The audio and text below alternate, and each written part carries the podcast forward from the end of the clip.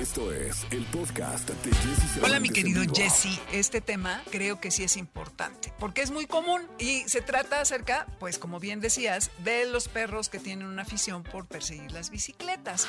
Y esto obedece a su comportamiento depredador, a esta naturaleza de ir tras la presa. Entonces, la mentalidad del perro es se alerta de que algo se está moviendo más rápido que ellos y entonces lo que quiere es ir detrás de la presa, obviamente. Hay una parte, hay un componente interesante que es que también los perros que están aburridos son los que van a tener eh, también en mayores ocasiones este tipo de comportamiento. Así que por eso ejerciten a sus animales.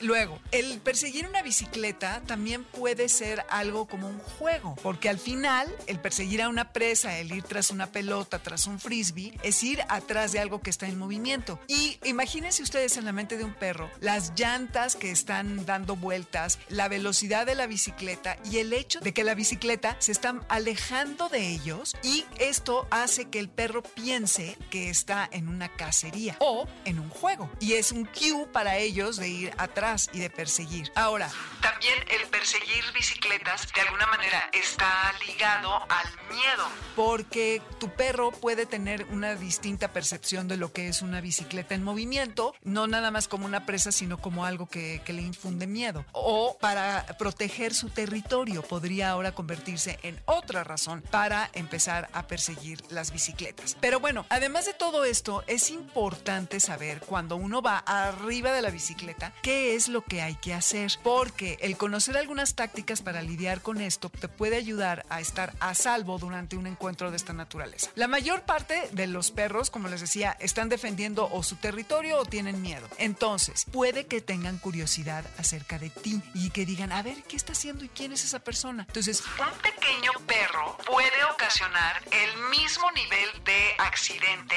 que un perro grande, ¿de acuerdo? Porque es un objeto que se nos pone enfrente, por lo que tenemos que tener especial cuidado. El animal va a perseguir desde un espacio abierto, como puede ser que esté en la calle o a lo mejor en su jardín, en un espacio abierto, y que se lance a la calle. Entonces, a lo mejor hay otros perros que van a estar nada más sentaditos esperando a que pase alguien. Hay algunos que ya tienen afición por los señores del gas, por el que lleva el correo, por el que lleva paquetes y ya los están esperando. Esos definitivamente son perros muy aburridos. Los perros generalmente te van a atacar de la parte de atrás y van a llegarte del lado.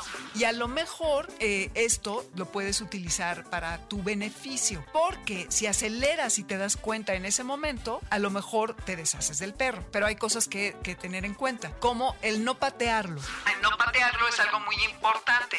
Si tú de repente aceleras la velocidad, entonces te puedes deshacer del animal. A lo mejor lo único que quieres intimidarte o alcanzarte, eso no lo sabemos. Pero hay que fijarse en cómo, en la posición en la que viene el perro. Si está moviendo la colita, trae las orejas paradas y no viene tan rápido, casi que estás a salvo. Pero si está casi que salivando y la cola la trae arriba y los, las orejas para atrás, es que está listo para atacar.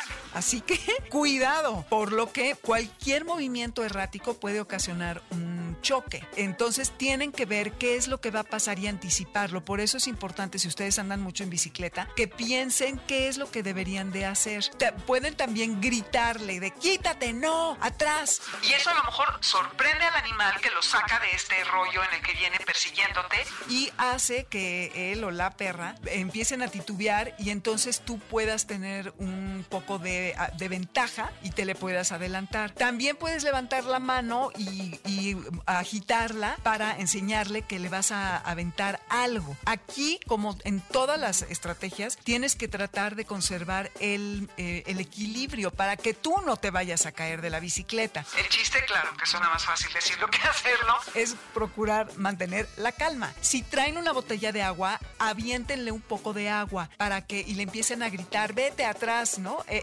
también lo puede ahuyentar. Eh, también hay quien dice que hay que echarle el, el spray este para defenderte de los malosos, pero creo que eso puede ser un poco violento y no es tan fácil de conseguir en México. Pero otra, ya la última y la más desesperada, es bajarte de la bicicleta, interponer la bicicleta entre el perro y tú. Creo que esto sería más bien cuando son varios perros. Y mover la bicicleta como si fuera un escudo y asustar al animal. Usarla como casi un arma, sin lastimarlo, pero sí empezar a gritarle y gritar eh, de ayuda. Si de plano te ataca o te muerde, buscar al dueño que te compruebe que sí está vacunado contra la rabia y si no, el, el que vayas y que te vayas a vacunar porque eso puede ser muy comprometedor para tu salud. Así que traten de ser listos a la hora de encontrarse con un perro porque su vida puede depender de ello y no estoy exagerando, ¿eh? Acuérdense, esténse alertas, los perros salen de la nada, nos pueden sacar un susto horrible y si te caes, hasta el cráneo te puedes romper o una pierna o algo así y no queremos situaciones así. Pues ahí están las técnicas y las razones, mi querido Jesse. Y no se olviden de